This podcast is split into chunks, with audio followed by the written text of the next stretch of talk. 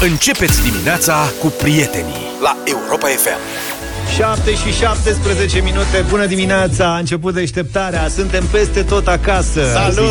Guten Morgen, alertă mare în Dortmund Dortmund, Germania. Da. Landul Renania de Nord-Vestfalia ceva. Foarte frumos la Dortmund. Ai, ai, ați fost? Se bea multă bere, dar am fost la niște meciuri acum doi ani. Ah, ce da. frumos. Da. În Germania a, se bea multă bere. A fost faza cu Mercedesul, cu nu știu ce. Așa, da. Din când în când ar trebui să mai punem... Deci la Dortmund acolo spune că ce s-a întâmplat acum e o, o veste foarte bună, că la aia nu se întâmplă practic nimic. E un câmp. Era list și vând și Mercedes-uri la reduceri față. Da. Deci ar trebui din când în când să mai dăm la radio povestea ta cu Mercedes-ul. Am putea cumpărați, mare, da. Cumpărați vreo patru-cinci Mercedes-uri. Bun, revenind, alertă mare în Dortmund, unde gara centrală a fost complet evacuată după ce a fost identificată o valiză suspectă. Sute de călători au fost scoși din clădire, circulația trenurilor în zona de est a Ruhrului a fost întreruptă, ore întregi la fața locului au fost desfășurate forțe de poli- poliție impresionante, geniști, pânăpieri și așa mai departe. Au venit uh, geniștii deși și au spulberat valiza suspectă cu ajutorul unui robot. În sfârșit, acțiune în Dortmund. Da. S-a folosit și un jet de apă. Au ei tehnicile lor, pac, uh-huh. pun o mică petardă, dau și cu jetul de apă. În valiză erau doar hăinuțe. Păi de asta o dă cu apă. Articole de îmbrăcăminte, a anunțat ulterior un purtător de cuvânt al poliției din Dortmund. Asta mi-aduce aminte de incidentul din anii nouăzeci, când a fost aruncată o, în aer o valiză suspectă în Gara de Nord. Mamă, toată presa nebunită, au descins acolo toți ziariștii anilor nouăzeci, atentat terorist la Gara de Nord. Și înăuntru erau jumări, mâncare, chestii de genul ăsta. Cineva și uitase mâncărica. Dar în anii nouăzeci mai, mai, mai apăreau și se dădeau des la televizor gențile diplomat, cum erau pe vremuri, mă știi? Așa. Alea apăreau foarte des. Da, da, da, da. Erau apăreau la televizor, da. Gențile? Păi nu, erau uitate de câte unul altul și erau suspecte așa. Asta e adevărul, că altfel arată o bombă pusă într-o geantă diplomat. Păi așa am văzut la zero zero șapte, care o geantă diplomat n-are o paporniță de rafie, da. Totuși, adică ce Dumnezeu. Bun, mai pe seară un cetățean român a venit să revendice valiza. Hai, mă, nu? Care erau șansele? Ce mai rămăsese din haine? Boss, s-a uscat, hai să le iau acum, da. El a spus că pierduse valiza mai devreme și nici bani de spălătorie n-avea și dacă cel mai probabil dăduseră cu șetul de apă, dar săracu om, mă gândesc cum și-a lăsat el valiza, a plecat cu băieții, cu colegii români la o lucrare ceva. Sper că n-au tăbărât aia pe el. Și eu sper că n-au tăbărât. Sunt niște costuri. Da, acolo. Da, știi că, de exemplu, dacă faci asta în aeroport, dacă îți uiți valiza pe undeva într-un aeroport, uh-huh. este removed, cum se anunță. Adică se poate întâmpla orice și trebuie să plătești a penalty, adică o amendă, în cazul în care te duci și recunoști că a fost asta sau dacă te identifică. Mai bine nu mai recunoști. Mai bine recunoști în fața legii întotdeauna. Eu nu pot să spun altceva la radio. Nu, nu recunoști că ai pierdut-o, atât. Nici eu nu pot să spun.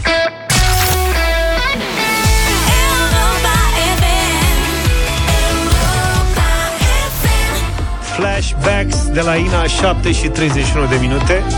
Emisiunea asta e făcută ca să vorbim despre noi. Despre de noi, păi de asta. Asta e tot farmecul, sper. Că noi alte subiecte n-avem.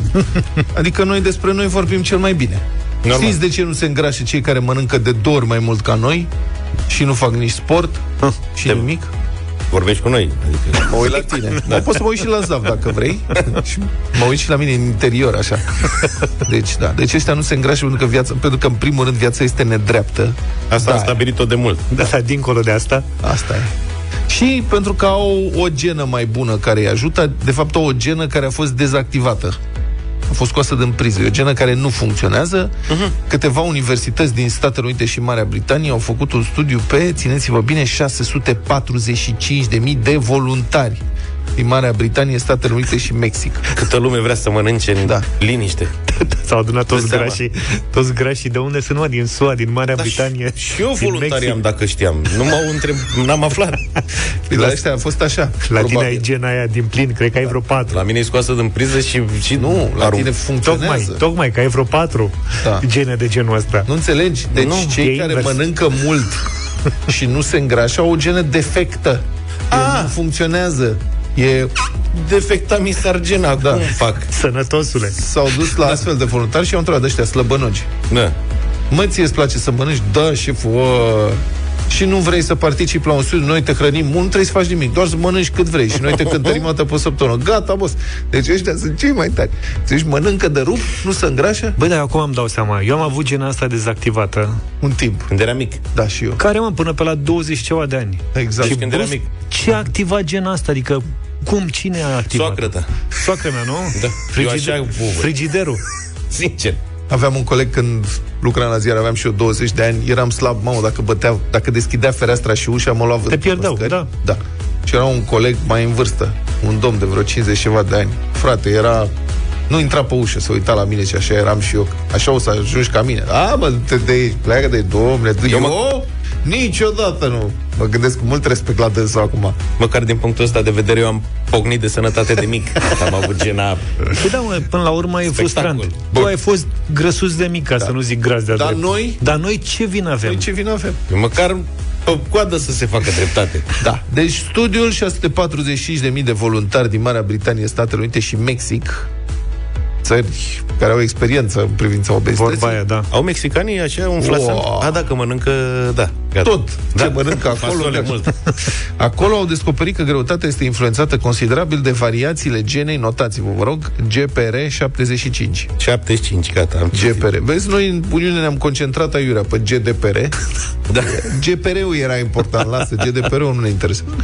Da, persoanele cu mutații, deci mutanții care au gena dezactivată, cântăresc în medie cu cinci virgulă trei kilograme mai puțin decât celelalte. Stai mă, vorbești doar de cinci virgulă trei kilograme? Da, în medie, tati. Ah. Eu cred la că noi, noi avem zece cincisprezece. Noi vorbim aici de totuși mult mai multe kilograme, da. Nu de cinci. M- măcar vreo patru-cinci gene de-astea active în plus avem noi, da. Nu minus. Dar dacă la o genă vine, vin cinci kilograme, face socoteală. În medie. Da. Eu aș activa gena acum pe loc pentru cinci kilograme ale. Nu mă ție dezactiv, nu înțelegi dezactiv. Tu ai gena? Da. Tu ai, cum spuneam noi, tu ai vreo cinci gene în plus, cred. cinci spre șase. Da. Eu cred că am vreo trei, patru. Auzi, crezi că și genele astea sunt pe... Una e pentru hamburgeri, da. Una pentru mici, una, una pentru brânzeturi plătite. Toate genele sunt concentrate, uite aici, în jurul buricului. E clar că genele astea...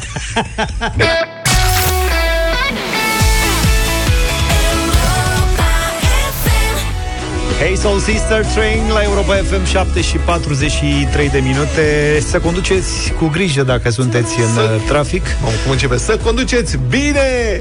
Bine, da. Am vrea părerea voastră, dacă credeți că ar merge și în România, în orașele mari, să zicem, măsura care va fi luată în Paris de la sfârșitul lunii august. În Paris, de la sfârșitul lunii august. Deci va fi limitată viteza de circulație în oraș la treizeci de kilometri pe oră. Groaznic. Deci se întâmplă. Bine, în București... Am, am mai vorbit despre asta, dar era așa o intenție, acum gata, s-a luat decizia. În București, în septembrie, se limitează la cincisprezece kilometri pe oră. Automat. Deci, limita de viteză pentru mașini și motociclete și motorete și nu știu ce va scădea de la cincizeci la treizeci de kilometri pe oră în aproape întreaga capitală franceză, cu excepția șoselelor de centură și a câtorva bulevarde. La noi pe centură e zero. Primarul Anne Hidalgo, consilierul pentru transporturi David Bayard au explicat că această măsură are ca scop reducerea zgomotului, adaptarea orașului. Pe, pentru asta trebuie să le scoată claxoanele. Cel, cel puțin în București s-ar rezolva problema. Dacă s-ar dezactiva claxoanele, ar scădea zgomotul foarte mult. Uh, și, de asemenea, trebuie să-i protejăm pe cei mai vulnerabili, pietoni, bicicliști, copii și vârstnici, a adăugat Bayard. Pe Champs-Élysées, pe Bulevardul Grand Armée și Foch și pe altă stradă cu patru benzi, mă rog, limita va rămâne cincizeci de kilometri pe oră, deci în centru, pe bulevardul ăsta mare de tot, o să poată să meargă totuși cu cincizeci de kilometri. Vor fi reguli noi și pentru bicicliști și scuteriști, și aici venim la ce ne doare pe noi mai mult. Hidalgo le-a impus celor trei operatori autorizați din Paris de trotinete și scutere electrice să reducă viteza maximă a scuterelor și trotinetelor de la douăzeci la zece kilometri pe oră în zonele pietonale din centru, sub pedeapsa retragerii licenței, începând din luna septembrie. Asta e o treabă bună. Da. Da. Și eu, credeți că ar merge așa ceva în, în România pe undeva? zero trei șapte doi zero șase nouă cinci nouă nouă sau dacă credeți că ar fi nevoie să se reducă, să scadă limita de viteză în oraș la treizeci de kilometri pe oră, sau poate că dacă ar fi vorba de siguranța traficului rutier sau a pietonilor sau a bicicliștilor, poate altele ar trebui să fie măsurile. Adică, de exemplu, să fie realmente interzisă parcarea pe trotuar cu, chiar și cu jumătate de roată, ca să poată să meargă oamenii pe trotuare. Mai sunt și alte idei. Adică dacă ar fi o prioritate, eu pe asta aș pedala. Eu cred că toate mașinile astea parcate pe marginea drumului în București și pe trotuare încurcă traficul, adică doar dacă ar dispărea mașinile astea ar crește viteza de deplasare în București, da. Altfel mie mi se pare că orașul e blocat. Sau cele care sunt parcate pe bandantă. Da, voi știți bine că toate orașele mari sunt blocate. Și Roma se blochează, și Londra, și Parisul și așa mai departe. Dar parcă în București stai pur și simplu când, s-a, când sunt orele alea de vârf, da. Nu te miști. Dar știi că pe Magheru, de exemplu, pentru cei care nu prea cunosc Bucureștiul, Magheru este... Bulevardul central al da, este un Bucureștiului. Bulevard foarte important, e o arteră de circulație care traversează de la nord la sud capitala și e foarte important. Și mereu aglomerat. Dar pe Magheru se parcau mașini pe prima parte. Nu se mai parchează. Se parcau mașini în anii nouăzeci. Da.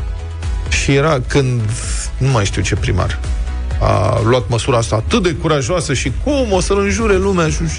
Și s-a luat această măsură, domnule, nu se mai parchează nimic, au ridicat mașinile de acolo și câteva zile tro- la rând. Nici pe trotuare nu sunt mașini pe Magheru. Da. Și se circulă foarte bine. Adică pe Magheru, din punctul ăsta de vedere, e ok. Și mă uit la alte bulevarde mari, pe care prima bandă, cel puțin prima bandă, este ocupată de mașini parcate și după aceea de mașini care dublează mașinile parcate. Și ce s-a mai întâmplat? Totul. Pe, pe Calea Victoriei, care iarăși e un bulevard super important, spre deosebire de Magheru, Calea Victoriei e mult mai îngustă, pentru da. Că are și pista aia mare de da. Lată de biciclete. A rămas la două benzi, da. A rămas la două benzi. Iar pe Calea Victoriei sunt multe hoteluri. Și acolo se parchează sub pretextul că am ajuns la hotel și trebuie să lăsăm turiști și așa mai departe, autocare și așa. Care, mă? La hotel, cum se cheamă? De era Hotel București. Radisson. Radisson. La Radisson. Acolo. Da, au loc, Ac- au, cum se spune, aia de tragă în fața. Nu intră, au, intră unul și următoarele nu mai intră. Și acolo se circulă pe bandă, adică acolo mm-hmm. se sugrumă, de exemplu, circulația în București și pe Calea Victoriei la ora asta nu poți să circule. Vezi că George bate des Calea Victoriei cu bicicleta și știe, adică... Nu e... mai vorbesc de asta. Și ca pensionaria se oprește și mai... mă duc spre centru vechi. Dar se oprește la primele ambuteiaje și face poze, îi ceartă da. Pe aia. S-a mai întâmplat. Da, din punctul de vedere sunt multe probleme aici. Asta eu treizeci de kilometri pe oră înțeleg. Într-un oraș în care s-au rezolvat altele înainte, parcările pe trotuare, s-au lăsat-o mașinilor în fața la mega... Dar nu, la noi cinci minute, boss, pe avari, că exact. Mă să-mi iau un pachet de țigări. Sunt multe probleme. Asta cu treizeci, într-adevăr, e natural cumva impusă restricția asta în București în timpul zilei. Problema e noaptea și vezi, ar fi frustrant, ar plăcea să mergi noaptea când e gol cu treizeci. Ok, nici cu o sută cum se zboară la noi fel de fel de cetățeni, dar nici să mergi cu treizeci, că e frustrant. Bine, poate și la Paris or să impune și vreo limită de asta orară, că nu cred că noaptea o să meargă prin Paris cu treizeci la oră. Pe de altă parte, în Paris am mai văzut o chestie care mi-a plăcut mult de tot. După o anumită oră, seara, sunt bulevarde unde mașinile sunt parcate fix pe bulevard, pe mijlocul bulevardului. Și acolo unde sunt două, trei benzi, dar rămâne doar o bandă de circulație, pentru că traficul e foarte light. Și strada devine o mare parcare. Dar dimineața la șase pleacă toți, adică nu mai rămâne unul. Și la noi se întâmplă asta pe niște linii de tramvai. Da, că domnul Regoiță a făcut. Sunt și dezafectate liniile alea, da. Cum e pe Barbul Văcărescu, urmează să fie scoase, cred, sau nu știu care e ideea. Nu, cred că ar trebui să fie scoase. Nu, cred că au o problemă pe Barbul Văcărescu, era o problemă că n-au unde să întoarcă, că ăla e un teren privat. Deci unde întorc, unde trebuie întorceau tramvaiele, ăla e de fapt un teren privat și omul și-a luat terenul înapoi. Și acum n-au ce să facă, ar trebui să cumpere tramvaie de alea cu două, ca, știi, mm-hmm. două posturi de da, da. La, nu cred că se mai fac și ca atare toată investiția este moartă din acest motiv. Republica Fantastică România la Europa F M. În Republica Fantastică România, unde polițistul Izmană a fost prins cu șpaga la... ciorap. De ce îi zici așa? De ce îi zic cum? Șpagă Is- sau Izmană? Izmană. Așa îl cheamă pe dânsul. A, îl cheamă, cheamă Nelu Eduard Izmană. Ah, ok.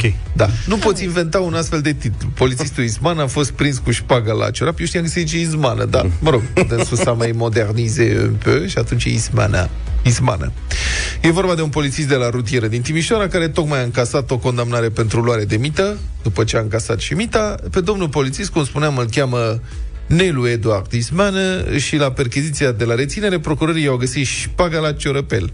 o sută de euro abia luați la un, de la un șofer care n-avea I T P-ul. O sutică. O sutică la Ciorăpel. Și eu mergeam cu bani în Ciorap când eram mic. Nu. Când era frică să nu-mi ia. Ah. Eram mic. Ah, și nu se prindea nimeni. Să, să nu-mi ia golanii. Aha. Și aveam banii împăturiți și da. Cred că eu am încercat. La un moment dat să... i-am purtat și sub tălpicul de la pantof. Asta am încercat eu odată, dar n-am sub tălpicul de la pantof. Am greșit. Că mi-a zis cineva că să-i pui la talpă. Și na, am greșit și am pus, cred, pur și simplu pe talpa, pe tălpică, înțelegi? Nu de desubt. Ah, ok. Și sau erau bani de hârtie și cred că s-au distrus. Da, nu era o sumă mare, dar și tot așa, era mic. Tot de frică să nu mi fure golanii la școală. Nu, nu, că se întâmpla o tragedie. În fine, haide. Domnul Izmană nu de asta. Domnul Izmană era pascundere, pur și simplu. Domnul Izmană să nu-i, da, să nu-i ia procurorii. Asta era teama lui. N-a recunoscut nicio clipă că banii erau din șpagă. A declarat că de fapt pusese banii acolo ca să ia cadouri de opt martie. De unde și vorba, am pus bani la ciorap. Da, exact, citez. La ora intrării în serviciu, asta e din declarația dânsului, după ce a fost reținut, arestat și l-a întrebat procuroria. Spune, nea Izmană, ce-i cu banii la ciorapel? La ora intrării în serviciu, după ce l-am apostrofat pe fostul coleg, fostul coleg adică ăla care l-a dat în fapt. Da, ok. Întrucât a doua zi era opt martie, l-am întrebat ce o să-i cumpere viitoarei soții. Iar el mi-a spus că nimic. Deci l-a făcut și... Da. Iar eu, zice domnul Izmană, i-am spus că am o sută de euro la ciorap. Să se noteze, vă rog, domnul grefier, la ciorap. Iar dimineață, când ies din serviciu, o să cumpăr trei buchete de flori și trei parfumuri pentru soacră, soție și fică. Parfumuri ieftine. Dar de ce la ciorap? Hmm. Probabil că s-a gândit că dacă banii n-au miros, poate dacă îi pune în ciorap, nici ciorapul... Am o nebunie a mea, mai zice domnul Izmană, de a ascunde banii în șosetă, în pantofi, în buzunare ascunse. Nebunie pe care am căpătat-o la prima căsătorie. Din cauza fostei mele soții, când mi-a luat toți banii din casă și a mers să se distreze cu amantul. A fost explicația agentului Izmană. Deci nebunie de la căsătorie, cum ar veni. Faptul că ascundea banii nu înseamnă totuși că banii nu puteau proveni din mită. Au observat corect procurorul și judecătorul, adică d- doar dacă i-a ascuns, nu înseamnă că sunt câștigați cinstit. Interesante și circumstanțele în care s-a produs și a fost documentată șpaga. Deci echipajul a tras pe dreapta, noaptea târziu, o mașină. Șoferul, altfel președintele Ligii Arabilor Sirieni din Timișoara, a dat actele la control și polițiștii au constatat că nu avea I T P. Deci l-au anunțat că, potrivit legii, ridică plăcuțele și talonul. În acel moment, citesc din dosar, Gazal Hamui Wada a scos un teanc de bani, paranteze, euro, din buzunar și le-a spus celor doi polițiști să cadă la o înțelegere. Adică zavaga na javel încât zavia bine. Mă înțelegi? Hai, cum facem dacă înțelegi ce vreau să spun? Da, generosul Gazal ți se adresează aici. Da. Ce vreau să spun. De ce vreau să spun. Și domnul Izmană a priceput imediat ce trebuie să facă, ca să fie bine, să nu fie rău. Să facă. Sau să facă. Colegul a înțeles însă imediat ce nu trebuie să facă, așa că în timp ce Nea Izmană se căciula pentru o sută de euro, el și-a anunțat șeful. A fotografiat talonul, din care reieșea că inspecția I T P-ul e expirat, scrie adevărul, și a transmis fotografia șefului, care l-a întrebat: ești sigur că ai văzut asta? Îl întreabă șeful. Și ăsta răspunde: șeful, tremur de frică. Credeți că mă joc cu asta sau vă deranjam? Adică mă scuzați că vă deranjez, colegul tocmai aș bag. Și acum e suspicios. Cu cine vorbesc? Ce vorbesc? A, răspuns, a venit răspunsul polițistului. Deci, foarte tare colegul, oricum. Un fel de training day de România, de adevărat, pentru o șpagă de o sută de euro. Cât de mine mă miră că a dat euro și nu avea dolari la el. Cine? Domnul, domnul sirian. Gazal Hamui Wada. Ui, ceva. Deci de la marele satan, cum? Nu, dolari. Soarele răsare chiar din difuzoare. Deșteptarea cu Vlad, George și Luca. Ai o sută de zile de vară, o sută de zile de vacanță cu Europa F M. Europa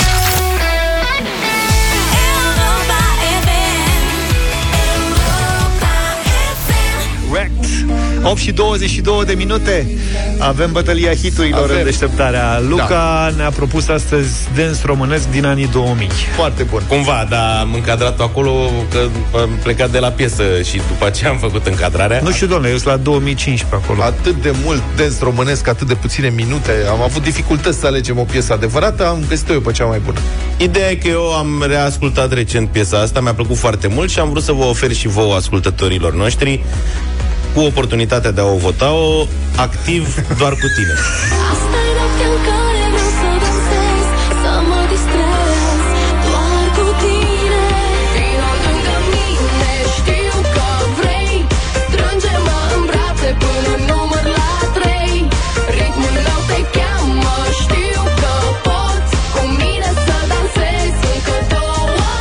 Am făcut lip-sync pe piesa asta la Calatis pe vremuri. Tare! Te-a crezut lumea? Că m-a crezut, așa subțire? Activ era o super vogă la vremea respectivă și am vorbit cu Oana, cu solista care era în spate, și eu mă făceam căcând, ca să zic așa, și ea cânta. Ești foarte bun. zero trei șapte doi zero șase nouă cinci nouă nouă voturi pentru piesa favorita lui George. Da. Uh, și eu am ascultat piesa asta, de urmează să vă propun zilele astea, și mi-a plăcut tare, tare mult și m-am bucurat când Luca a propus tema asta astăzi la bătălia hiturilor. D J Project, i-ați auzit de multe ori la noi la radio. Hotel. Mult mai bună piesa.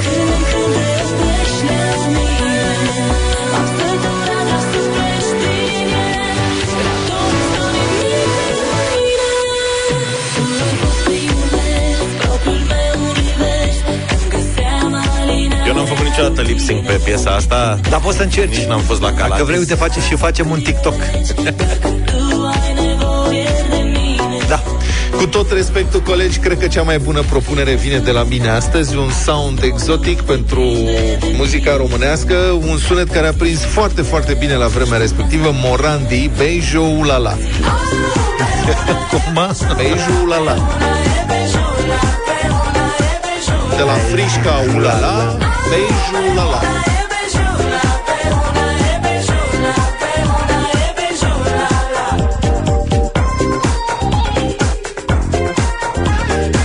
Activ D J Project sau Morandi. Zero trei șapte doi zero șase nouă cinci nouă nouă. Piese una și una. Cătălin e primul care votează. Bună dimineața, Cătălin. Salut. Salutare. Bună dimineața. Hotel.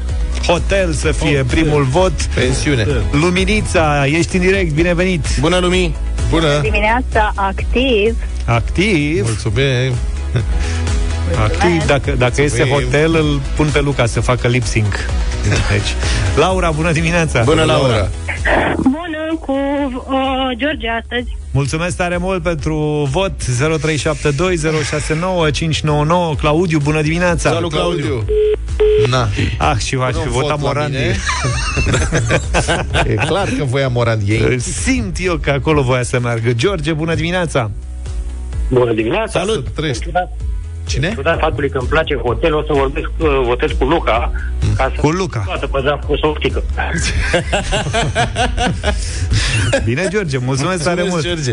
Cât e scorul? doi la doi? doi doi, în momentul să revenim puternic cu Morandi. Hai și Florin, bună dimineața. Salut, Florin. Trei voturi la rând. Bună dimineața. Cine a propus Morandi? Că nu mai știu. Eu, Vlad. Atunci cu, cu tine votez, Vlad. Să bine, Florine. Bine, mă, Florine, eu ți-am mai zis că te ții minte. La remontada. Da, da, da. Eugen, bună Salut, dimineața. Eugen. Salut, Eugen. Zi, Morandi. Hey. Eugen. Alo? Luca, Luca, activ. Oh, ce la telefon. Mulțumesc. Tristețe. O victorie dificilă. Dar bă, nu se poate. Până la urmă, Claudiu cred că vota cu hotel, da. Dacă eu aș fi ascultător și aș suna la ăsta, la bătălia hiturilor, așa, în momente de-astea, special aș vota pe ăla cu mai puține șanse, adică cu mine, ca să crească spectaculozitatea. Exact, exact. Hai să mai luăm niște voturi. Să nu faceți așa. Le luăm, dar în gând.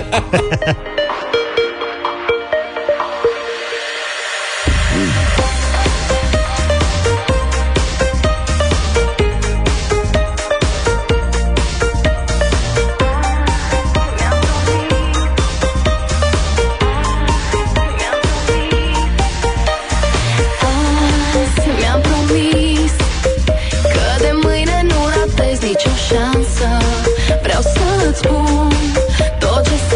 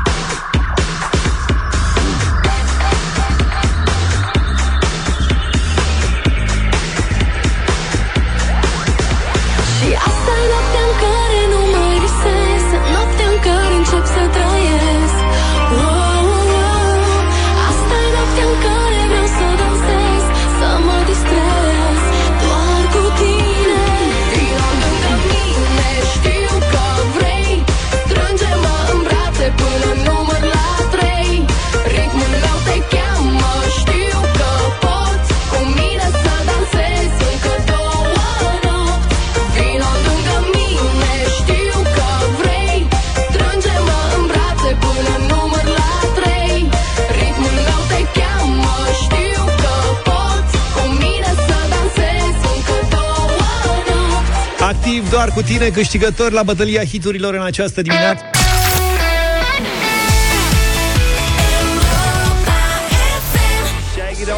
Taylor Swift la Europa F M. Opt și treizeci și șase de minute. Cu Europa F M ai o sută de zile de vară, o sută de zile de vacanță.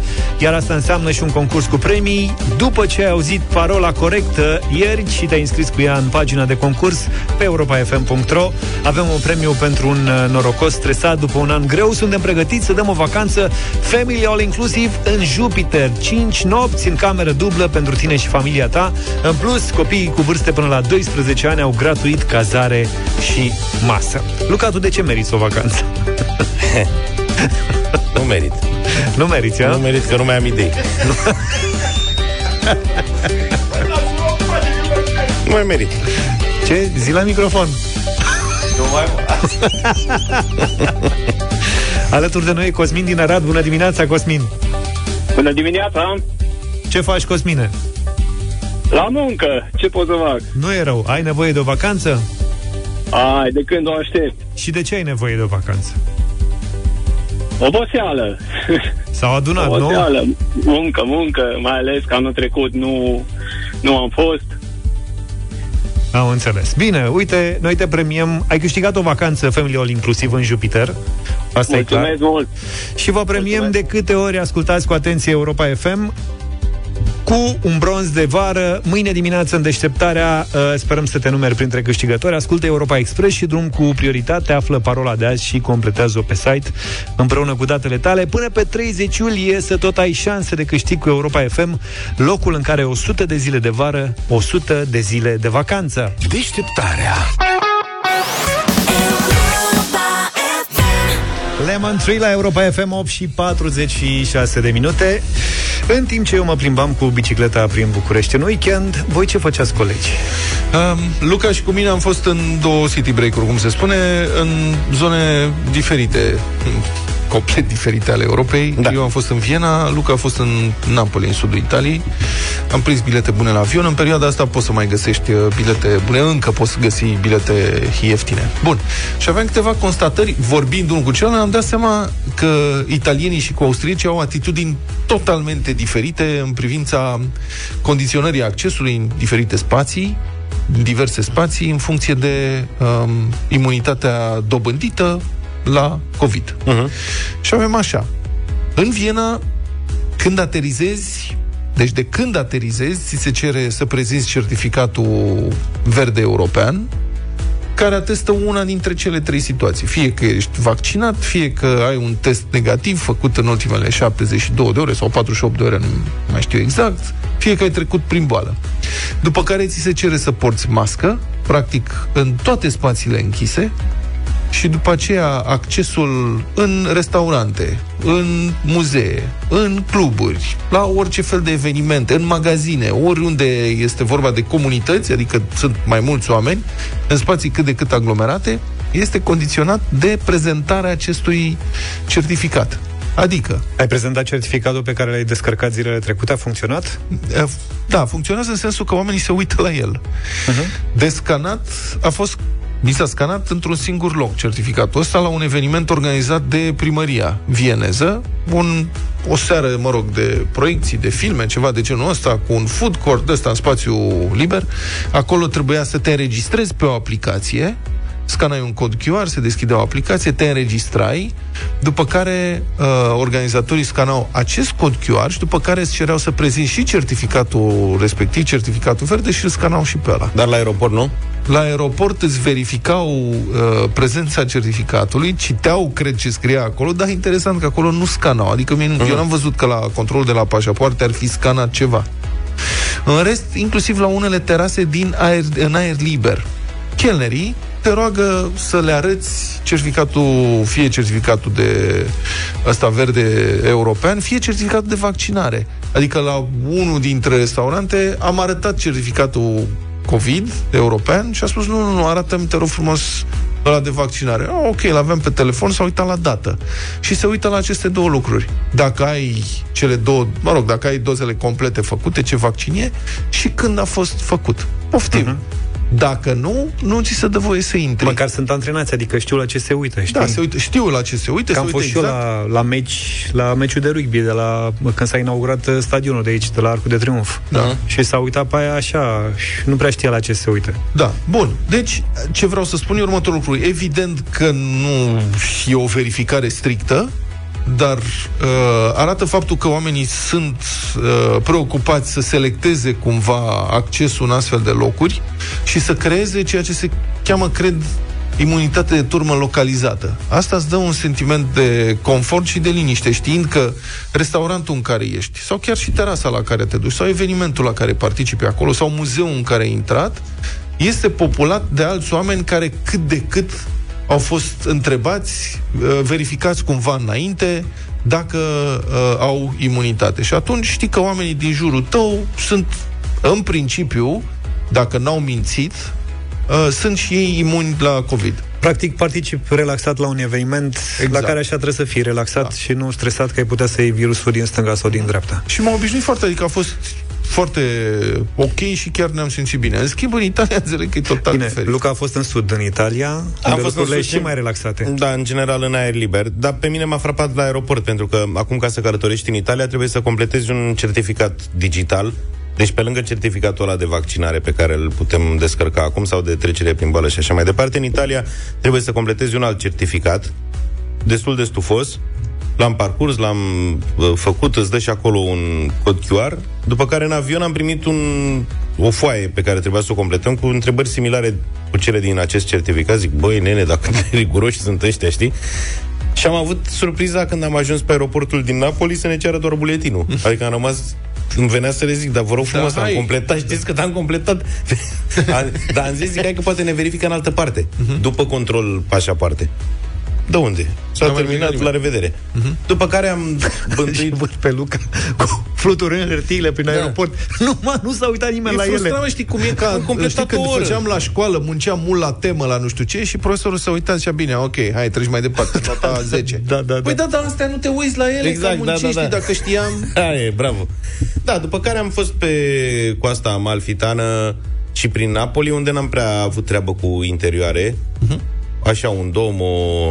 în, acolo am purtat mască. Da, dar ți-a cerut cineva să demonstrezi că nu, dar asta cu, nu, cu certificatul Nicăieri. de vaccinare, practic, e nefolosit. E nefolosit. E nefolosit. Al meu e uzat tot, trebuie să printez din nou la cât m-au verificat. Ce pot să vă spun e că dacă reușiți să mai prindeți bilete la prețuri bune de avion, e de călătorit în perioada asta ca la balamuc, pentru că englezii sunt restricționați. Sunt foarte puțini turiști de acolo. Și ei au să... nefericirea că atunci când se întorc acasă să treacă prin trei teste uh-huh. P C R și fiecare costă nouăzeci de lire în momentul de față. Inițial a fost vreo două sute. Deci e foarte scump pentru un englez să plece cu familia, pentru că întoarcerea îl costă bani mulți.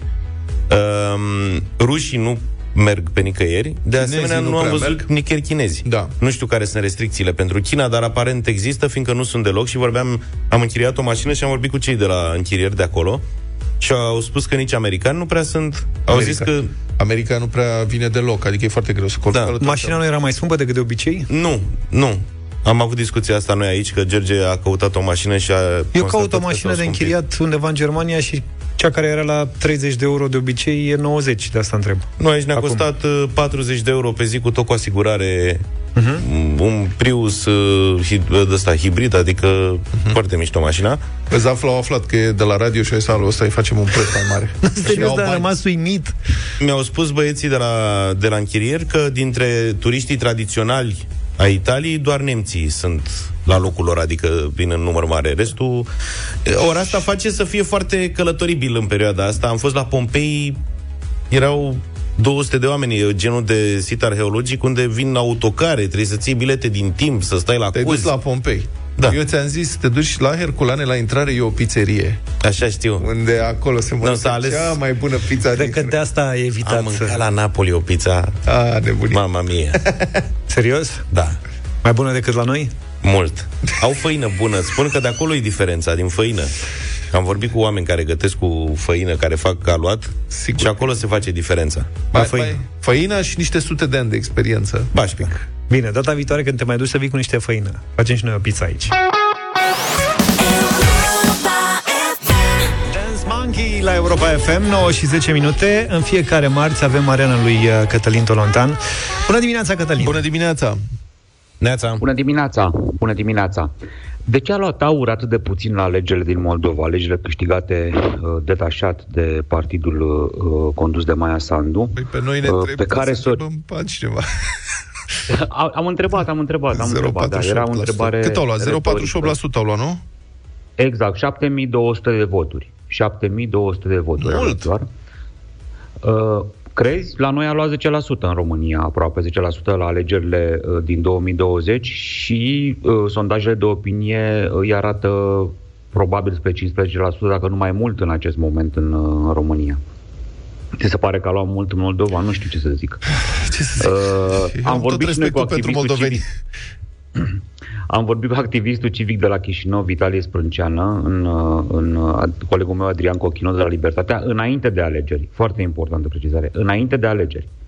Când multă lume considera că aur are o uh, sarcină nu ușoară, dar posibilă și că va repeta într-un fel sau altul succesul din, din România de la prima participare în alegeri, practic. Poți să te opresc un pic aici? Te rog, sigur. Vezi că aur, când a intrat acum ultima dată în Parlament cu zece la sută, e vorba de prima participare, cred, la parlamentare. La parlamentare, da, exact. Dar ei exact. Au participat la locale înainte, nu știu dacă și la europarlamentare, uite, nu știu, unde n-au performat deloc, deci au luat puține, foarte puține voturi. Adică ei au avut o creștere spectaculo- spectaculoasă peste noapte, lucru care a fost Așa interpretat exact. în diferite feluri. Da, inclusiv în felul care țin de campaniile de digitale de marketing sprijinite dinspre Est. Iată că da. dacă ar fi fost doriți de către Est, ăsta era momentul când puteau fi sprijiniți la Chișinău, pentru că era mare nevoie, pentru că partidul pro-european al condus de Maia Sandu era clar că va lua foarte mult. Deci ale, a pune piedică prin aur ar fi fost uh, ocazia uh, excepțională acum. Vitalie Sprânceană, activistul civic de la Chișinău, a declarat înainte de alegeri că, după părerea lui aur, nu va repeta în niciun fel formula de la, din România și a dat câteva argumente.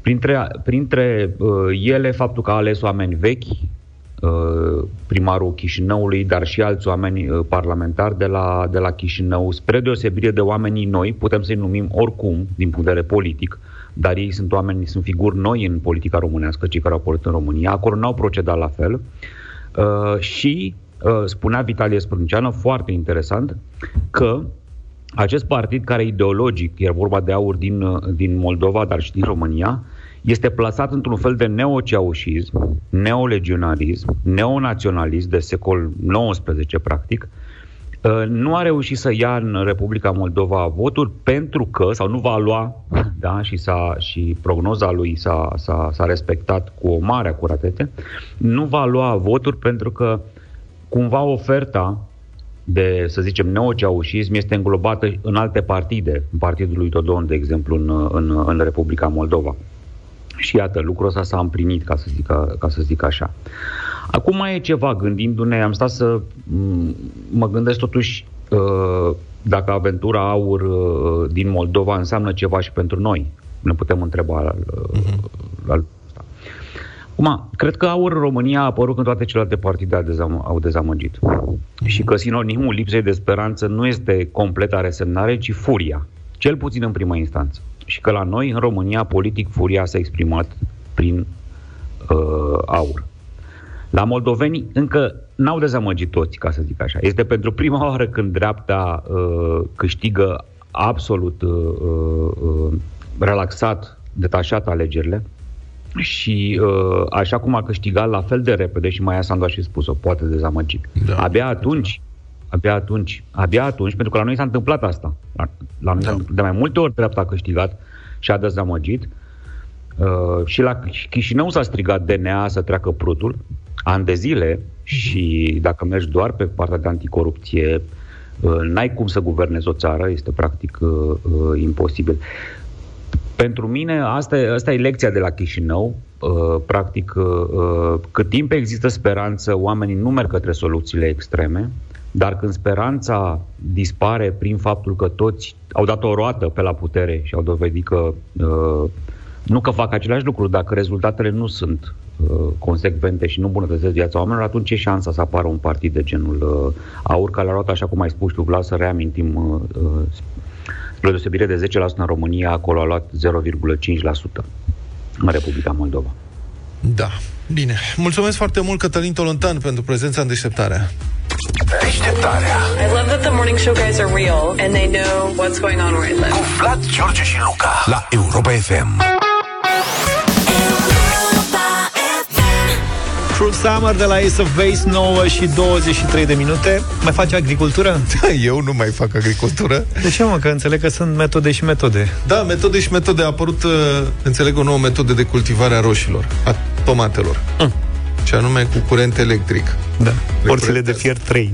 Da, roșiile crescute cu ajutorul curentului electric dau, cică, o producție cu șaptezeci la sută mai mare decât prin orice altă metodă folosită până acum. Foloseau bătaie până acum sau ce, că nu înțeleg. Curentează direct. Practic bagi sârma în pământ, tragi heblul și ies minerii. Dar roșiile acestea se coc mai repede, sunt mai ieftine și mai sănătoase. E concluzia la care au ajuns cercetătorii de la Universitatea de Științele Vieții din Iași.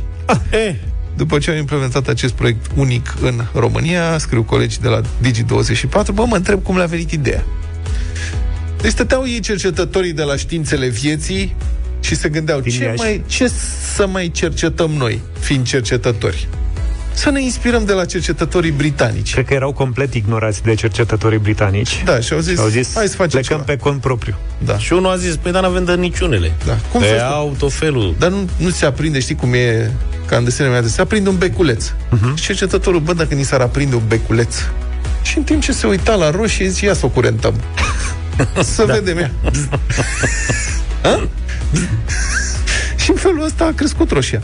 Vasile Stoleru, prorector la Universitatea de Științele Vieții din Iași, explică, citez: curentul electric este cel de la orice priză de doi douăzeci, care e transformat apoi în curent electric continuu de joasă tensiune.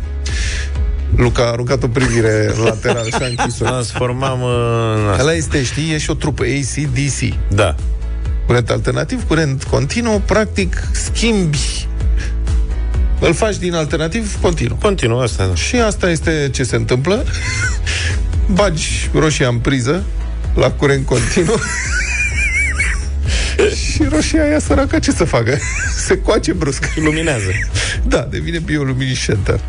Ideea aparține domnului Mădălin Gheorghițoaie, care este doctorand la Universitatea de Științele Vieții din Iași. Simți cum crește roșia? Crește roșia, da. Văzând cu ochii. Mădălin Gheorghițoaie, citez: inițial, dânsul, am pornit cu niște baterii pentru a-mi demonstra în fața profesorilor acea idee, văzând că funcționează. Deci dânsul, de fapt, era acasă și se uita la o baterie, se uita la o roșie. Se uita la o baterie, se uita la o roșie. Se uita la soare. O, o baterie, baterie de curent, nu baterie de ce credeți voi. Da, e altceva. Și, și da, dacă decât să ne magnetizăm, mai bine curentăm. Și ca atare a pus bateria pe roșii. La curenți mai puternici, zice Mădălin Gheorghițoaie, plantele mureau. Deci au... au... Nu e canalea cu... Plantele n-au pățit nimic da. În urma acestui experiment. Deci, un reufor. Știi ce e la reufor? Nu. Practic, avea un potențiometru de curent.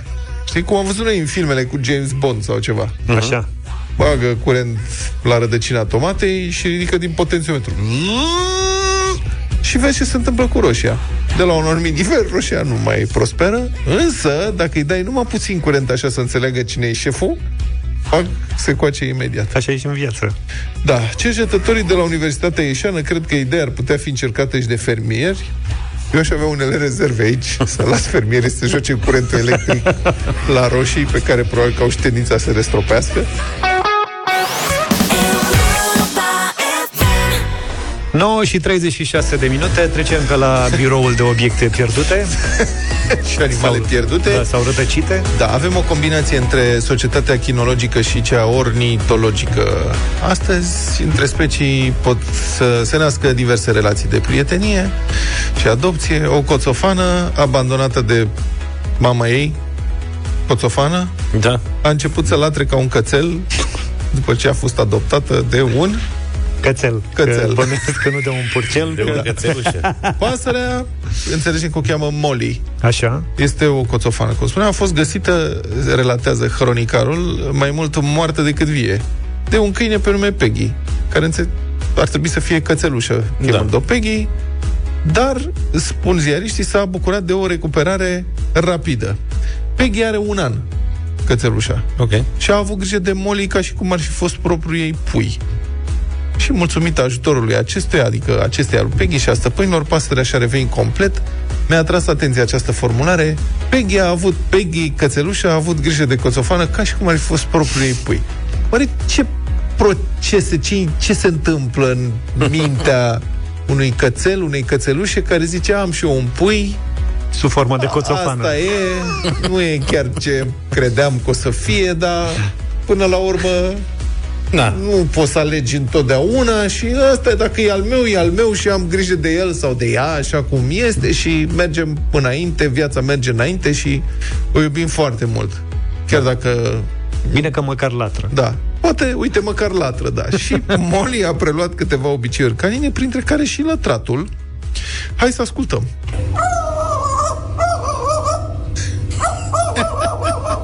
Ireal.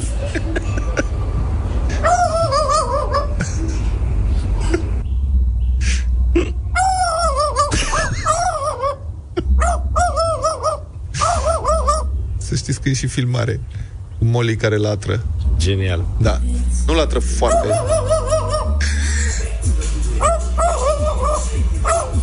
Mă, da. Deci Peggy are lătratul ăla enervant, știi? Da, da, da. Nu latră odată. Ham, ham, știi, serios. Se duce. E lătratul ăla isteric de câine care latră la gard și când deschizi poarta, fuge. Fuge. Aici s-a deschis poarta.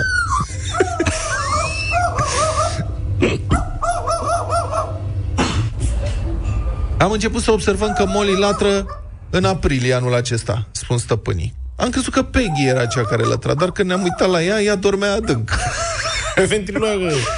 Apoi am văzut-o și am auzit-o pe Molly. Suna foarte mult ca Peggy. Nu mi-a venit să cred. Acum face asta de câteva ori în fiecare zi. Să-i pună zgardă de aia întâi. Da, da, da.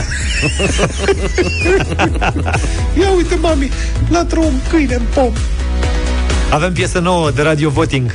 Asta voiam să vă mai spun. Bravo. De la cine? De la Carla's Dreams, piesă nou-nouță, nu o căutați nicăieri, nici măcar pe YouTube, nu e lansată, nu e publicată nicăieri, o avem noi aici la Europa F M. Noi ne sigilăm. Și exact, și vă oferim în câteva minute, voi evident va trebui să ne spuneți dacă vă place sau nu uh, piesa și să votați la zero trei șapte doi zero șase nouă cinci nouă nouă.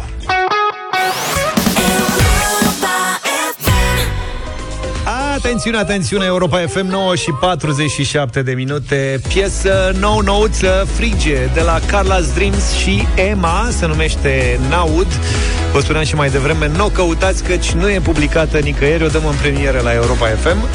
O supunem votului vostru la Radio Voting. zero trei șapte doi zero șase nouă cinci nouă nouă. O ascultăm împreună și după aia așteptăm să ne spuneți dacă vă place sau nu. Vă reamintim, zece voturi de da înseamnă și în această dimineață piesă directă în playlist. Carla's Dreams, Emma, N-aud, în premieră, în deșteptarea la Europa F M.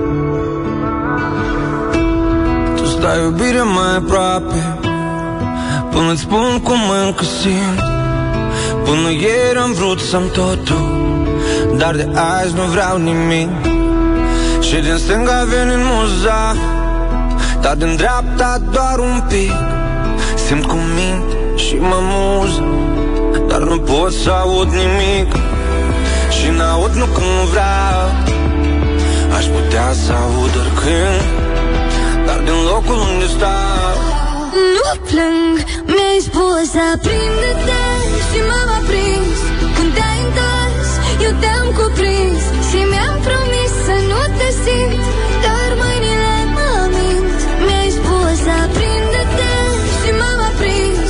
Când te-ai întors, eu te-am cuprins și mi-am promis să nu te simt, dar mâinile mă mint.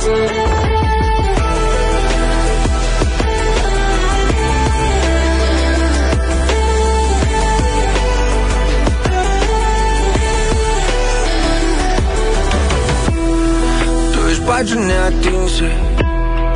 Deci ce nu e scris, nu te pot citi, iubire.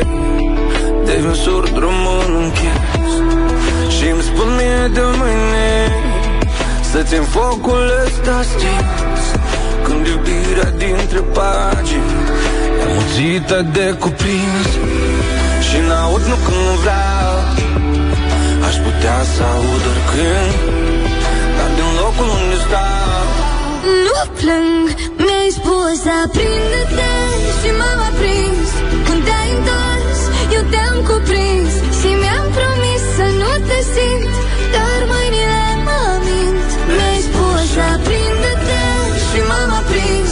Când te-ai întors, eu te-am cuprins și mi-am promis să nu te simt, dar mâinile mă mint.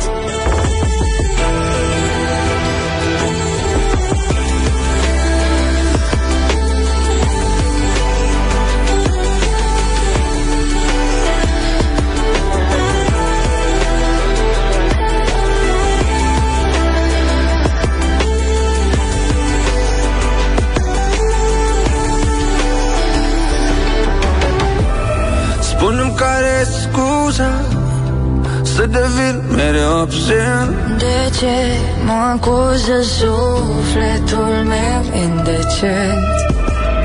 Indecis să stea aproape, indecis să stea oricând. Iubiri, ai oriunde, iubiri, n-ai oricând. Mi-ai spus și aprinde-te și m-am aprins. Când te-ai întors, eu te-am cuprins și mi-am promis să nu te simt, dar mâinile mă mint. Mi-ai spus și aprinde-te și m-am aprins. Când te-ai întors, eu te-am cuprins și mi-am promis să nu te simt, dar mâinile mă mint. Europa F M, nouă și cincizeci și unu de minute, Carla's Dreams și Emma, piesă nouă, se numește N-aud, am ascultat-o în deșteptarea la Europa F M. Radio Voting zero trei șapte doi zero șase nouă cinci nouă nouă. Hai să vedem ce spune Călin. Bună dimineața, Călin! Salut! Bună dimineața! După A C D C-ul de mai devreme, nu merge nici cum. Asta că de... nu facem comparații. Ima... Imaginează-ți că mai devreme... Că... Imaginează-ți că mai devreme da. a fost uh, Modern Talking. Da, uh, tot prea lălăită. Deci e un nu de la tine. Nu. Da, n-am început-o mai bine. Mulțumim tare mult, uh, Călin. Doina, bună dimineața! Bună dimineața, de la mine un da. De la tine mm, un okay. da. Și Bun. de la Adina, oare ce vine de la Adina? Bună dimineața! Bună, Adina! Bună dimineața, sună super, e așa de vară. Bun. Trebuie să mai ascultăm neapărat. Doi. Mulțumim tare mult. A doua Doina. A... Bună dimineața. Bună dimineața. Bună dimineața. Bun. Da, un mare da. Un mare da de la Doina. Să-i pe mână. Da. Uh-huh. Adrian, bună dimineața. Bună dimineața. Din păcate nu-mi place această piesă. Okay. Un mare nu de data aceasta. Un mare nu. Toate sunt mari. Și daurile și nuurile. Așa, așa, așa. Mic, sunt... mediu. N-avem. Sunt mari. Bună dimineața, Cristian. Salut. Bună, bună dimineața. Să trăiești. Uh, muzică la kilogram, la metru, la ce vreți voi. Nu, nu. Dar berea la metru îți place? Da, da. Aia da. Vezi? Ai văzut? Emma, ești în direct cu noi. Bună dimineața. Bună dimineața, băieți. Bună. Nu se poate fără Carla's Dreams pe Europa F M. Vă rog. Deci nu. Deci nu. Nu-ți deci place artistul. Am înțeles. Nu-i place artistul. Gata. Da, nu-i place. Nicolae, bună dimineața. Bună, Nicolae. Hei. Vă, sal- vă salut. Așa. Cel mai mare nu și din partea mea. Cel mai mare, mare nu. nu. Camera, ce se întâmplă, domnule? Da, da, pe lângă. Adrian, bună dimineața. Salut, Adrian. Hei, Adrian. Adrian? Alo. Bună dimineața. Salut. Trăiești. Un mare da din partea mea. Un mare Salut. da. Este patru la cinci. patru la cinci. Mihaela, bună dimineața. Bonjour. Bună dimineața. Nu este o piesă wow, dar aș vrea să o mai ascult. Ok, cinci cinci. cinci cinci. Ne mai trebuie, uite. De, pentru Carla's Dreams votează Clara, cumva. Bună dimineața! Ia zi! Bună dimineața! Tu dai sentința. Nu, nu-mi place. A, la de chilotina. Ce, Clara? De ce nu-ți place? Nu-mi place. Nu e o piesă pentru Europa F M. Mulțumim foarte frumos. Gata, mulțumim pentru voturi. La ghilotină cu Carla's Dreams și Emma. Da. S-a păi, votat. În ritmul ăsta... trebuie să fie mai atenți, să vadă cu ce se îmbracă, în ce moment al zilei cântă. Adică o să, putem găsi la orice piesă câte da. ceva negativ. Sergiu de la Carla's i-a fantașat, că pe el nu știe lumea, dar da. mă gândesc la săraca Emma acum. Da, ce-o fi în inima ei? Luca n-a zis nimic, nu știu, ori e prins de piesă, ori e... adică nu-mi dau seama. Ei încearcă ceva nou acum, așa mi se pare. Bine, bine, trebuie să ne obișnuim cu stilul ăsta nou al lor. Domnul Moculescu, da. mulțumim. Bine, am încercat Carla's Dreams și Emma, piesă nouă în aud. Am ascultat-o în deșteptarea. N-a fost să fie, a picat la Radio Voting în această dimineață. Sperăm să nu plicăm și noi la Radio Voting mâine dimineață. Ok. Puțin înainte de șapte ne întâlnim în deșteptarea. Să aveți o zi minunată cu Europa F M. Numai bine! Toate bune! Pa, pa! Deșteptarea cu Vlad, George și Luca. De luni până vineri, de la șapte dimineața, la Europa F M.